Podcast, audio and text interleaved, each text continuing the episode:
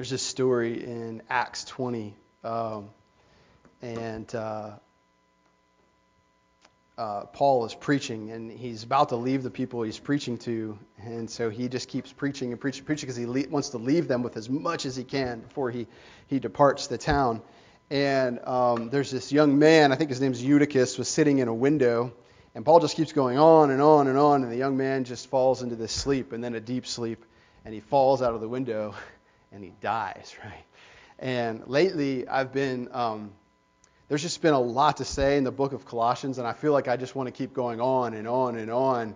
And I have this fear that if I do that, somebody's going to fall out of a, proverbially, fall out of a window and, and die. Um, so I think if I preach like 10 minutes, somebody was inevitably going to fall asleep. Or if I preached an hour, somebody's probably going to fall asleep. But, so I'm trying to contain it, but there's just a lot, a lot in this book for us to cover, a lot of ground to cover. And given that I'm not going to be able to cover every little nook and cranny of the book of Colossians, unfortunately. I, I, really want to. So I'm trying to be prayerful and mindful as I prepare, but then also even as I'm preaching, uh, to hit on what the Lord really wants us to, to hear as we're, as we're walking through this, this book.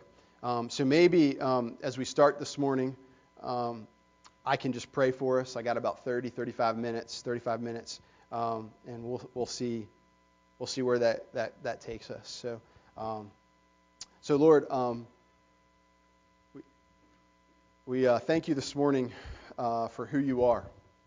And we thank you for, for what you do. We thank you for revealing yourself to us already as we worship you.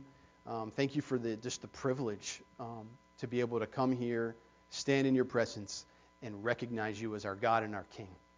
And um, we uh, would humbly ask as we continue to move forward, Lord, as we get into your word and, and look at Colossians, that you would help us to focus, um, to stay alert, um, and to, to not just have physical eyes to see or physical ears to hear, but that you would open our spiritual eyes and ears so that we could hear from you, from your Holy Spirit. And um, in our community group this week, one person just, just made the comment, Lord, that they just want more of your Holy Spirit, want to know more about your Holy Spirit. Just, and I, I just, um, I'm so thankful for that. That's just resonated with me this whole week. And I, that's my prayer for us this morning is that we just desire you more. And, um, and that you would just flood us today so that, that we could know you better and be able to serve you more fully. In Jesus' name, amen. Amen. So, um, so yeah, like if you haven't gotten into a community group yet, you, you are like, ah, I should have done that, or I should be doing that, but I haven't. It's not too late. You can still get in. We'd love to have you. You can see me. You can see Scott, that guy walking right back there.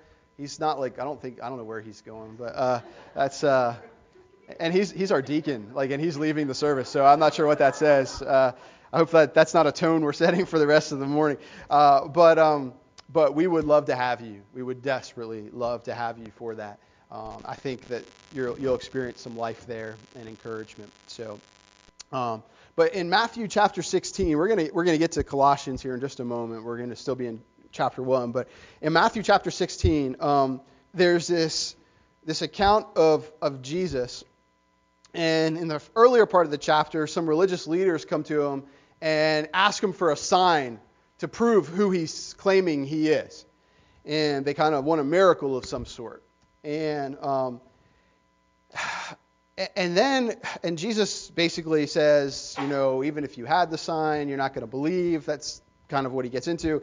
And then he goes on to tell the disciples, uh, just following that in chapter 16, towards the middle kind of portion of chapter 16, I think, um, that they need to be careful who they listen to, that they can't trust these religious leaders, um, and that they, they really have to be very careful. Um, in interpreting who Jesus is and, and listening to, to certain people who say who Jesus is and who will tell them about who Jesus is. And then, towards the latter part of the chapter, Jesus looks at them and point blank asks them, he, he says, Who do people say that I am? And in, in, Matthew 16, he says, who, who do people say that the Son of Man is? But if you look at it in, in like Mark, he says, who, who, do, who do other people say that I am? He's talking about himself. Who, who, are they, who are they saying that I am? And they go on and they say, well, Elijah or John the Baptist, a couple of others. And then he says, this, this really has always gotten me. He, he looks at them and he draws it really close to home and he, and he says, okay, but who do you say that I am? Who do you say that I am? Everybody else, they can have their own opinions. But what really matters is what you think. And um, that is um, an important, that was an important question for the disciples, but that's an important question for you. That's an important question for me. Because a lot of people, just like during the time of the disciples, first century, like a lot of people were saying a lot of different things about what Jesus is or who Jesus was, right? And and uh, everybody outside the church, you hear them talking about basically what Jesus is saying is don't believe them. They're wrong. They're wrong. And it still holds true today. They're wrong. But at the end of the day, it doesn't really matter so much about what they're saying. What matters is what you believe. And um, that is precisely what Paul is getting at in Colossians chapter 1, verses 15 to 23, what we're going to talk about today. It's like, who did the Colossians believe Jesus to be? Who were they going to believe? And, and Paul says, there's a lot of different people telling you a lot of different things about who Jesus is, but here's who, who he actually is. And, and he lays out for the Colossians in these verses that we're going to look at today who Jesus is. Not who he was, not who he's going to be, but who he is. And um, he, he, is the same today as he was yesterday and as he will be in the future. And, and, and, and Paul is basically challenging him and is, going to say, is saying, Do you believe this? Is this who you believe Jesus is? Because this is, this is it. And, the, and that question, that challenge that Jesus put to his disciples in Matthew 16 is the one that we have to wrestle with as well. Nobody else can wrestle with that for you. Nobody can make that decision for you. It's all in your court. All in your court. And so, why don't we do this? Let's read what Paul has to say about Jesus, uh, how, how he defines Jesus, who, who he describes him to be. And then um, we're going to take some time and try to, to flesh out um, who, who he is, who Paul Paul says he is. This is start, chapter 1 of, of the book of Colossians, um, starting in verse 15.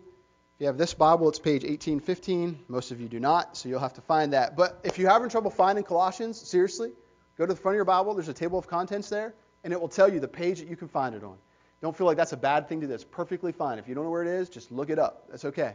Um, it's pretty far back there, but this is what this is what God has to say to us through Paul.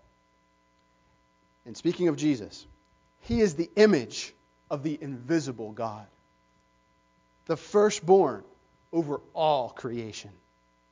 For by him all things were created, things in heaven and on earth, visible and invisible, whether thrones or powers or rulers or authorities, all things were created by him and for him.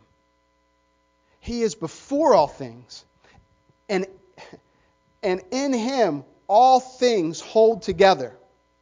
He is the head of the body, the church. He is the beginning and the firstborn from among the dead, so that in everything he might have the supremacy.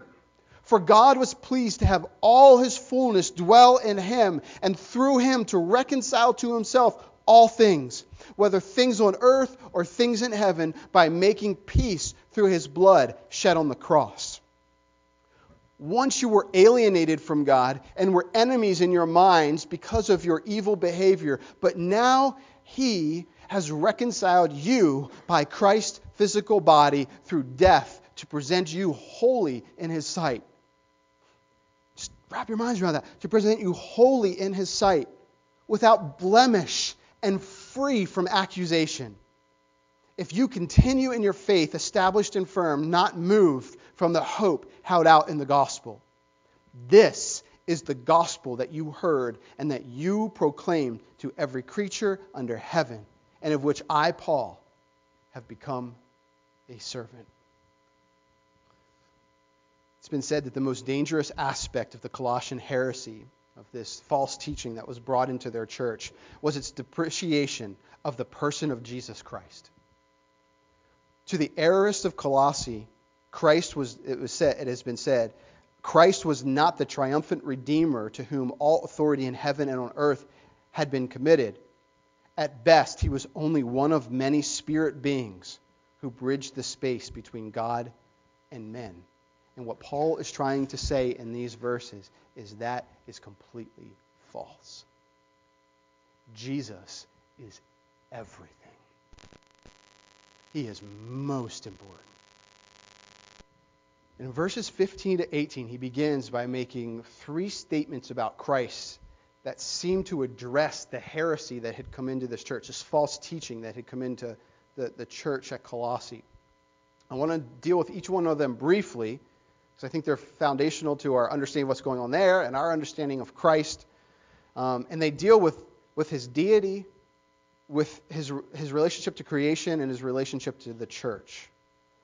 So in verse 15a, Paul writes, He is the image of the invisible God. The image of the invisible God. That word image that, that Paul uses there is the Greek word icon. And that's kind of our word icon, like in the English, comes from that Greek word.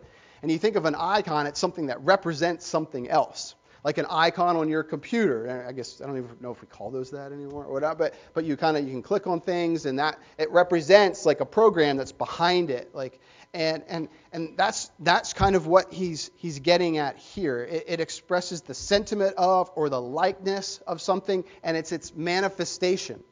It's its manifestation. I guess in, in regards to Christ specifically, it speaks to his likeness in regard to character, not so much like his physical appearance. And when we see his character, Christ's character, when we see his person, we see God. We see God. Just as a mirror reflects the image of the one who looks into it, so Christ reflects the image of God, the icon of God. Jesus manifests God's presence, character, and personhood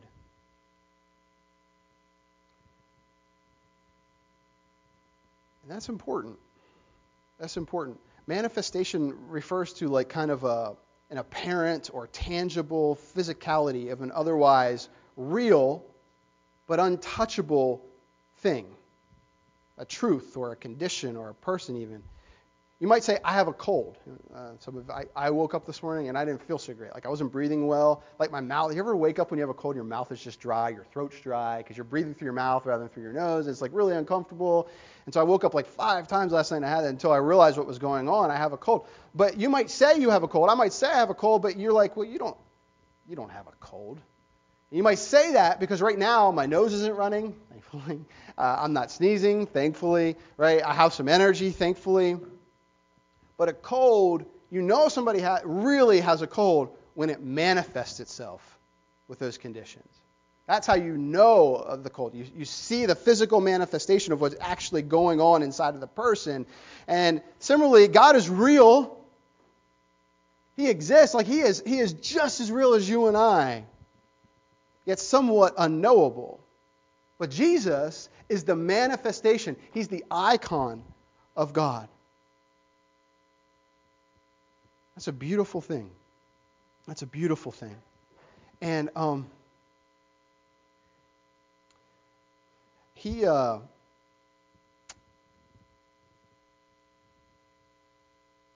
I think it, he, he is not just a body, and he is not just a person. When we talk about manifestation, he is God.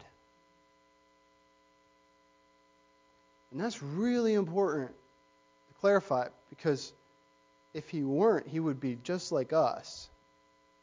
He's, he is like us, but he's at the same time altogether different because he is God.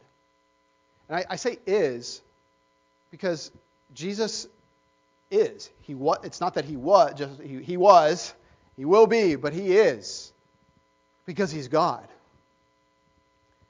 And so uh, we've got to remember that. He, he is this icon, this manifestation of God. He, he is the reality of God. He is God. When we see him, that's who the Father is. That's who God is. The second statement about Christ concerns his relationship to creation. So the first one was his relationship to deity. He is God. He's the image, the icon of God. And, and but then Paul also talks about his, his relationship to creation when defining who, who Christ is. And, and, and, he specifically does this in verses 15b through 17. And he has these three kind of ways to describe him. He says that um, uh, talks about being in him. Creation is in him, through him, and for him. In him, through him, and for him. And in him um, begins in um, verse 16, and it says, in, in the NIV it says, for by him, but actually uh, the better translation of that is for in him. In him, all things were created. Things in heaven and on earth, visible and invisible, whether thrones or powers or rulers or all things, they were created in him. Some of this I'm going to confess, we, we can't possibly wrap our minds around.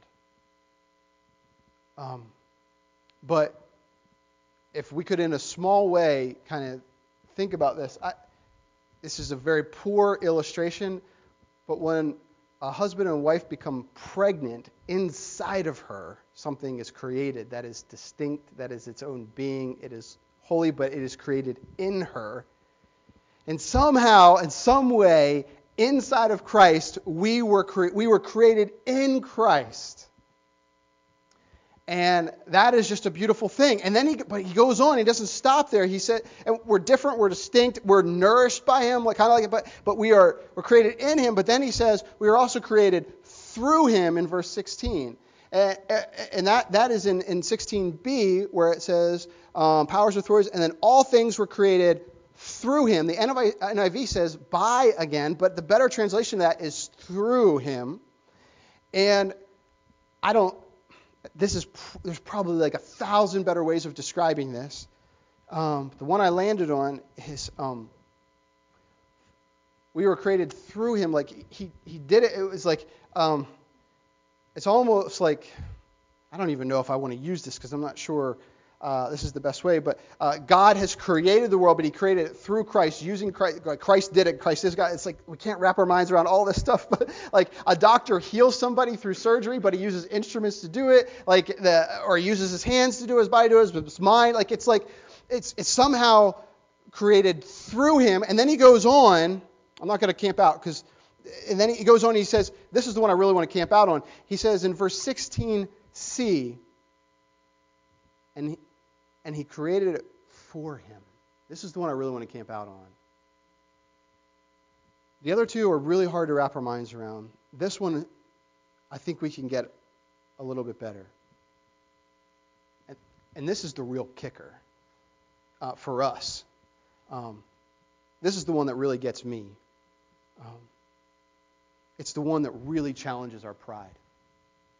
You weren't created for you. But that's how we live. Like almost all of my life is lived for me. We go to work. We, we have children. Why, why are you having a child? Well, we just love each other so much, you know. Um, we, we, we even love each other. Like, uh, we love each other so much, we wanted to create something new. Um, you know, or, uh, we go to work and we work. Well, why, why are you going to work? Well, I'm going to work so I can make money. Well, why are you making money? So I can buy a house or so I can have a car, so I can put food on my, uh, my family's table. Like, most of the things that we do, why, why are you going to the football game? I'm going to the football game because I, I, enjoy football. Why are you going to the hockey game? Same reason. Why, why are you playing sports? Why are you doing, uh, maybe not homework. Why are you doing homework? Because my parents and teacher make me do it, right? So, um, but almost all the things that we do are for us. But what, what Paul is telling the Colossians, and by extension us today in 21st century America, is that we were not created for us. We were created for God. We were created for Christ. We were everything was created for his enjoyment. Now, if we are created for His enjoyment, um, but we're living for ourselves, that is completely backwards. that is completely backwards. And what ends up happening is that when we live for ourselves and our own enjoyment, we are never satisfied. You buy a car and you enjoy that car for just a little bit, and then all of a sudden you see the new model year roll out and it has all these features that yours doesn't have, and you're like, ah, oh, I like this one, but man, if I just wait a little, little bit longer, I could have had that one. And it's not enough. You have a nice dinner. You you know, and it's it's wonderful. You go to a restaurant, you have a nice dinner, and then you find and, and you just really enjoy it until you find out, oh, there's an even nicer restaurant down the street. I could have had that one. Now I'm going to work a little bit harder so I can save up a little bit more money to go to that one next time. And it's like it's just never enough. Never enough. We we can as much as enjoyment as we consume, we always want more. And um, it's because we have life backwards. We were not created for our enjoyment, we were created for His enjoyment. And if we could, this is what we were talking about earlier in the service, if we could live for Him, get Him first, our enjoyment would be caught up in His enjoyment of us. It's, I, it, it seems really weird, but it's, it's just, it's so true. And it's, it's borne out throughout the scriptures. Um, but, like, God just enjoys. We are created, so when we live for Him, He enjoys that, and He, we are able to somehow like enjoy. He, he loves when we enjoy things, so he gives us things that we enjoy, and it's like the secular pattern that, that goes. But when we start doing it for us, we throw a wrench into it, and it all gets off kilter and breaks. But when we're seeking His good, He is seeking ours. And it's like this thing that just flows. It just flows. And um, the beautiful thing is, if we get off of that, God desperately wants to get us back into that pattern. Like it's not like we're a lost cause. I, I love that story of the prodigal son, right? The son comes and asks, he doesn't look for the father's enjoyment of him. He's only looking for his enjoyment of what he can have. And so he gets his inheritance early. He goes and he squanders it, wastes every bit of the money, is eating the pods that were given to the pigs, like the pig slop. And it's just horrible. And he thinks to himself, if I just go back to my father, I can be a hired hand, like a, basically a slave even, and it will be better than being here. And so he, he gets himself up, he crawls back to his father. And what does that scripture say? While he was still a long way off the father sees him coming and goes to him. What that son has, had realized, I think, in part, is that his enjoyment was kind of caught up in, in the father's of him, and he went back to his father. And, and, and the father recognized that, and then the whole system started happening again. We must, we must be careful to make sure that we are living in such a way that we are recognizing we were created for Him and not for us. So he goes on. Man, I'm burning a lot of time. Uh, verses 17. Um, um, verse 17. Uh, and he says, um, says this. He says, He is before all things, and in Him all things hold together. Um, Jesus is pre existent. He is outside, like, he, he entered into time and space, but at the same time, he is outside of that. Like he existed before any of this existed. He wasn't just born in Bethlehem as a baby and all of a sudden he was just created. He wasn't like that's not how it works. He, he has always been, always been because he is God. And because of that, he is the force that holds everything together. Anybody ever I, I sometimes feel like our family just about falls apart because I can't hold everything together. Does anybody ever feel that way? Like there's kids going here or there, you got to get meals on the table, you got to do things for work, and there's just so much going on, and it just all seems to occasionally start to spin out of control. And it's like I can't. Like Jesus is the force that holds everything together in this world. It's not gravity. Um, it's not any other law of science. Like he created those and maintains this thing, this that we call existence. And um, that is incredibly encouraging in part, I think, um, because sometimes it feels like he's not in control. Um, it sometimes feels like our world is spinning. Anybody ever look at the news and just think, what is happening to our world? And, and we think today, oh, it's so much worse than it used to be. I, don't think that's the case. I think it's always been spinning, like feel like it's it's always felt like you think like during like World War II, like people didn't think like that. Like that was pretty bad compared to what is now. Like if you really think about, like I don't think it's really worse today. I think it's always been really bad. And um, I look at that sometimes. I just think, oh my goodness, this is just it's just like it's just going. I can't say some of the words that you think. Some I know you would all think these words, but like it's going places. And um, the truth of the matter is, God is in control. We were talking about this in our Bible study with the youth this morning, right? Like Joseph uh, gets uh, thrown into prison. He, well, first of all, he's made into a slave by his brothers. Then he rises up into this Potiphar's household. Then he gets accused of adultery. He gets thrown into prison. And it just keeps looking like God is not in control. Not, is not in control. Everything is just going crazy. But God is always in control of that situation. Like, when Satan thinks he has something going, like God's like, no, no, no, I was just using you to get done what I wanted done. Jesus is the one that holds everything together.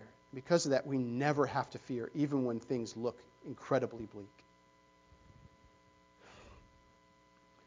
Finally, he, he speaks to Jesus' relation to the church in verse 18.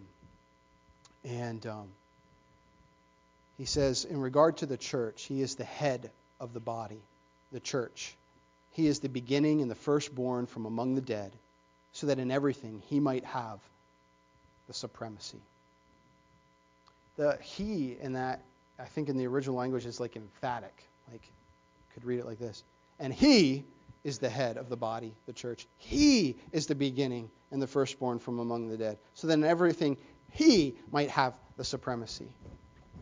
Whole idea with that is that it is Christ that is most important. He is the head, He has the supremacy, He is first in all things. He is the ruler of our church.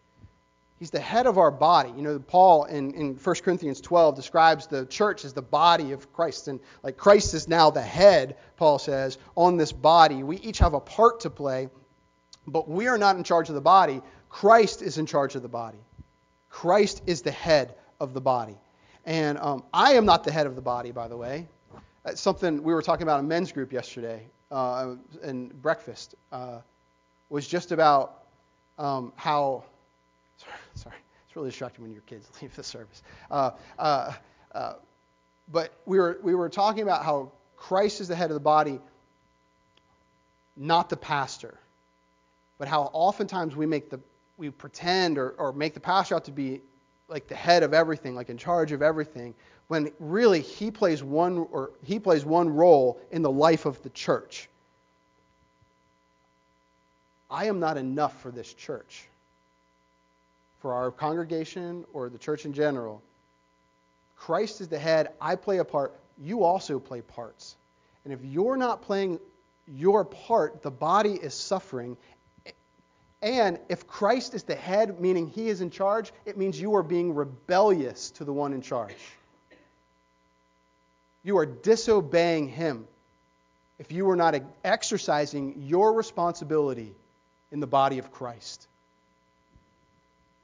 And I will say this, and this is there, this is there's no condemnation. There's from me, this like this is all the word, but like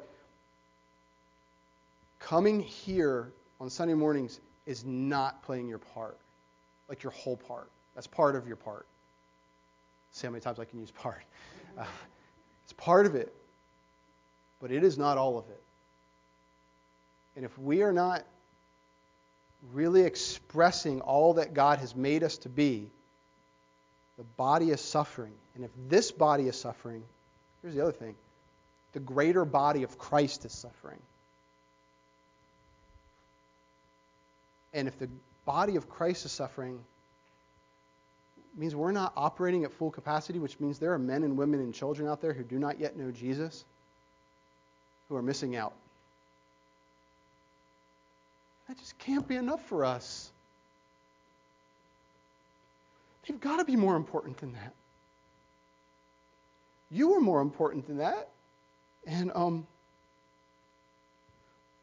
we just, it can't be enough for us to just be here. Like, we, we have to be involved. We have to participate. We have to use the gifts God has given us.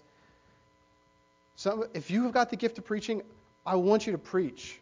I don't want to be the only one preaching. I'll, I'll carry the brunt of it, but I, I would love to give you the opportunity. If it's teaching, we want you to teach. If it's serving in some way, we want you to serve. If you have the gift of administration, if you love scheduling, I would love for you to schedule things. I am horrible at scheduling things, like completely awful at it. Like just terribly, terrible, terrible, terrible. So I would love for you to do that. Like I, if you have the gift like of, of being able to lead worship or to sing, if you have the talent of singing, Dottie would love for you to be participating in the worship. If you think you have that gift but you really don't, that might not be the best fit. Okay, like so like maybe run that by somebody before you volunteer. So but like we are not enough just existing.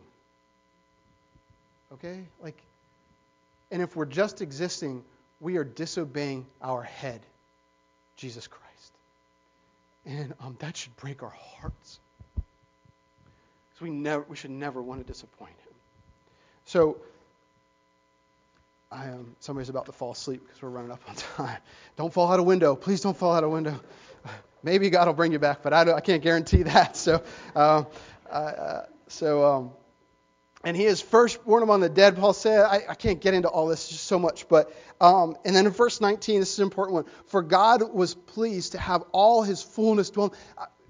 All of God is in Jesus. Jesus is not like part of God. Like this is like we can't possibly wrap our heads around this because God is distinct in three persons, but still all of them is in Jesus, which also means, by the way, that if all of God is in Jesus, all of God is in the Father, all of God is in the Holy Spirit. And where does the Holy Spirit live? In us. Wrap your minds around that. All of God somehow is in you, is in us as the body. I, I, I don't know how to get into that even more. Um, so, um, verses 21 and 22, I, I, we'll, we'll, try to close out there. Um, he says this He says, Once you were alienated from God and were enemies in your minds because of your evil behavior. But now, he has reconciled you by Christ's physical body through death to present you holy in his sight.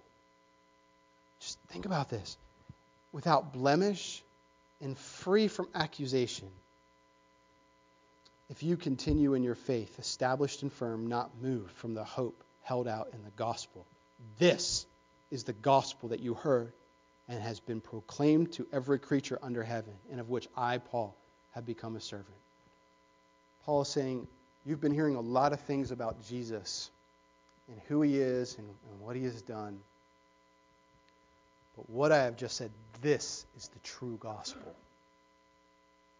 This is the good news.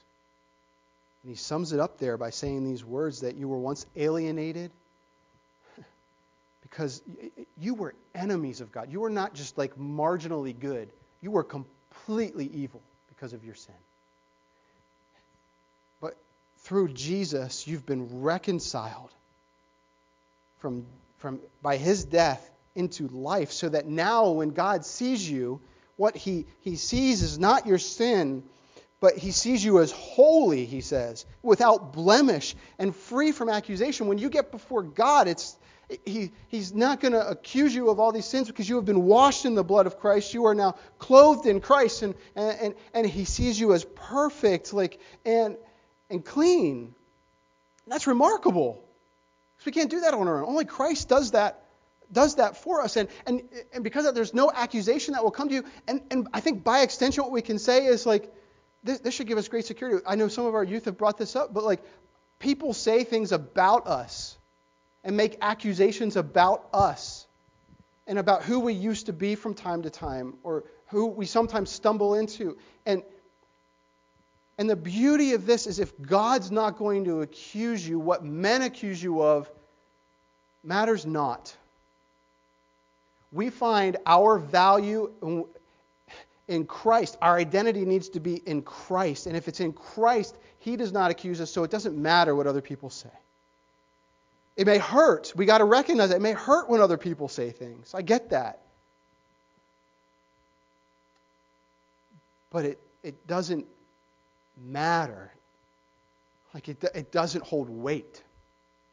And that's a beautiful thing. But he says this. This is what really got me when I went through this. Um, so often we treat our salvation as a one time kind of thing that happens and then it's done. Paul says that's not right. In verse 23, he continues that thought. He says, This is the gospel. If, that if, you continue in your faith, established and firmed, not moved from the hope held out in the gospel. It's not enough to just have believed in the past and gotten your stamp and then move on and act however you want. We must continue in the faith. It's, it's an active thing. And um, that's really important to get because I grew up in a church. I think many of us grew up in churches um, really just cared about that one time experience that you have with Christ, about getting you dunked in the water. It's behind the screen there, but like getting you dunked in the baptistry, and then you're set. You don't have to worry about things anymore. That's not the gospel. The gospel is something that continually affects your life. And um, that you continue to live in, and it, you are now equipped by the Holy Spirit to strive to please God more and more every day as you grow in your what we call your sanctification. Um, and that's really important to be clear about. That is really, really, really important to be clear about. So, um,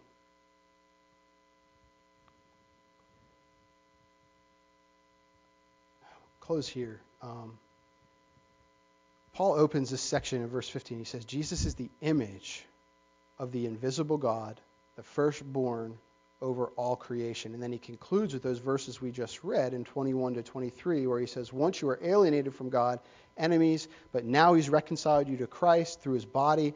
Um, and pre- to present you holy in his sight without blemish and free from accusation, if you continue in your faith established uh, and the hope held out with the gospel. This is the gospel that you've heard and proclaimed every creature under heaven, which I am Paul, and become a servant.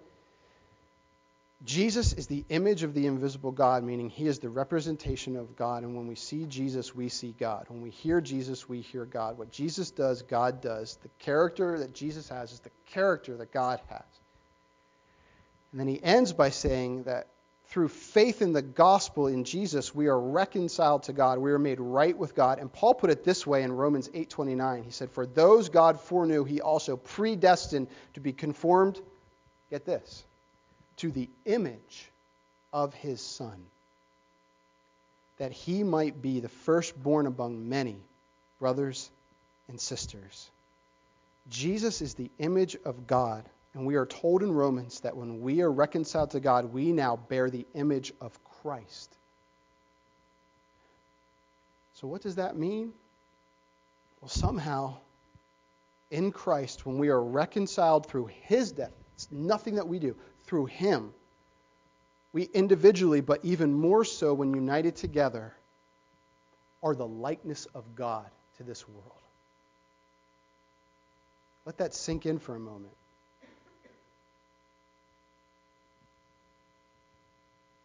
We are the image of God to the world. That's like a incredibly powerful thing, an incredibly sobering thing. The world sees of us as what they see of God. They see a this is why I keep going back to the fact like what has been just can't be enough.